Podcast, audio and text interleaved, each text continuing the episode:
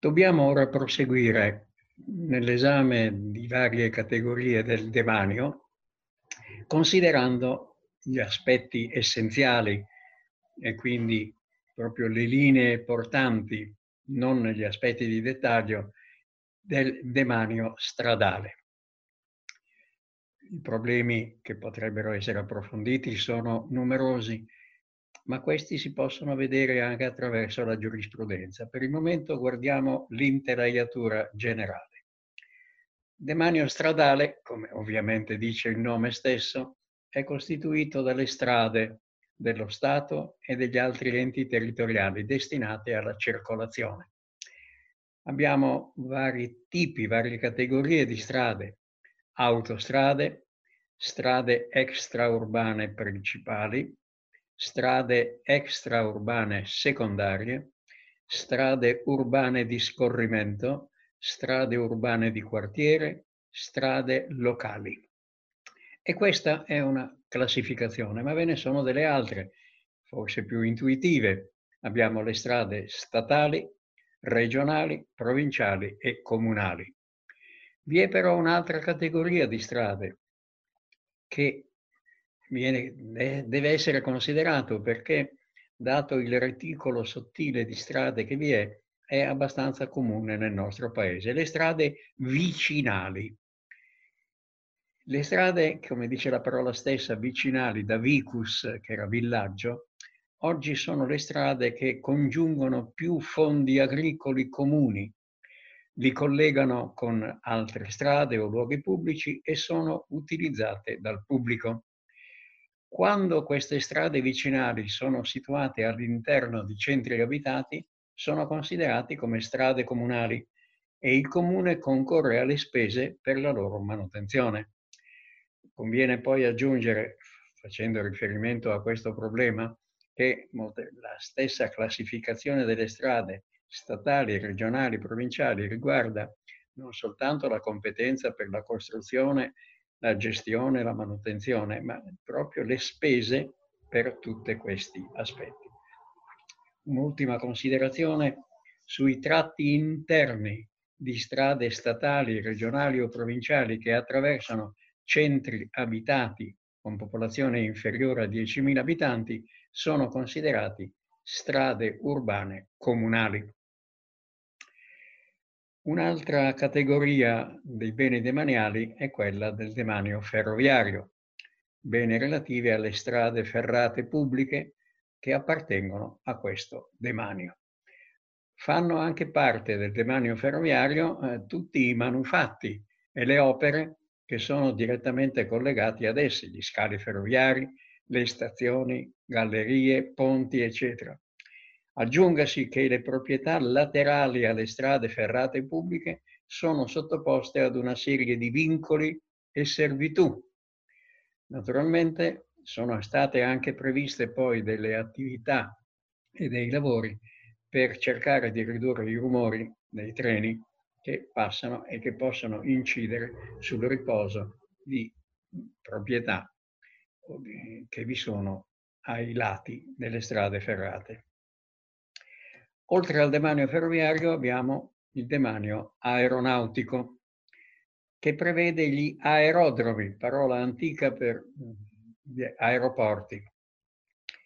E questi aeroporti sono quelli civili istituiti dallo Stato e gli aeroporti militari o aerodromi militari e tutte le costruzioni o impianti destinati alla navigazione aerea.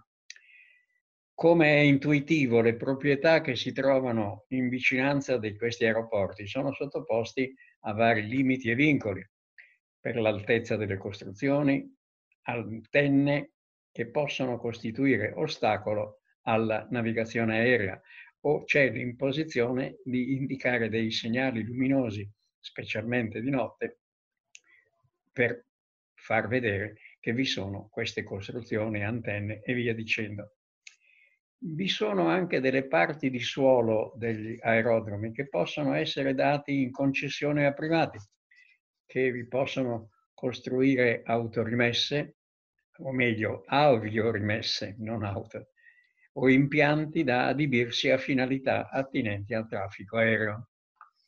Qualche cenno, sempre schematico, come vedete, del demanio militare. Fanno parte del demanio militare le opere permanenti e i manufatti destinati alla difesa dello Stato. Un tempo questo valeva per le fortezze, oggi si fa riferimento ad altre opere, impianti radar, ospedali militari, officine militari, che però rientrano tra i beni patrimoniali. Vedremo in seguito. Un aspetto importante è quello del demanio minerario. I beni minerari che la legge non considera demaniali ma patrimoniali li esamineremo, sia pur succintamente, nella parte quarta al paragrafo 3 anche per quanto riguarda le foreste, demanio forestale, i beni del patrimonio forestale, che la precedente legge del 1923, Regio Decreto numero 3267, considerava demanio forestale, saranno considerati come patrimonio forestale nel successivo parte, nella successiva parte quarta, paragrafo primo, capitolo 20. Abbiamo poi i beni del demanio storico, artistico e culturale. Questi beni comprendono i beni immobili, nonché quei beni mobili che costituiscono un complesso organico unitario, cioè una universitas, diversità di fattispecie che sono ricondotte ad un denominatore comune. Pensiamo ad esempio a una pinacoteca, dove vi sono quadri diversi che però si riferiscono sempre a determinati periodi artistici o altro, biblioteche, archivi e via dicendo. Questo problema del demanio eh, subisce un'altra classificazione, ne abbiamo già accennato, ne parliamo ancora, demanio regionale, provinciale e comunale. Allora, i beni che fanno parte delle varie categorie di beni demaniali, quando appartengono a questi enti, costituiscono il demanio regionale, provinciale e comunale. Le regole relative a questi beni sono identiche a quelle del demanio statale. Mm, abbiamo alcune differenze, qui scendiamo a notazione di dettaglio dove ci vuole veramente una gran pazienza. I beni del demanio delle regioni fanno parte del demanio regionale i porti lacuali e gli acquedotti di interesse regionale. Per quanto riguarda i porti, c'era precedentemente un servizio di escavazione dei porti, cioè per eh, consentire la navigazione dentro questi porti e che l'accumulo del fango o altro non impedisse la navigazione. Tutte queste opere che sono di bonifica sono state trasferite alle regioni. Um, Abbiamo parlato prima dell'articolo 822 del Codice Civile. Quest tutti questi beni, quando sono acquisiti a qualunque titolo dalle regioni, sono sottoposti al regime previsto dal Codice Civile per i beni del demanio pubblico. Un'ultima considerazione sul demanio comunale.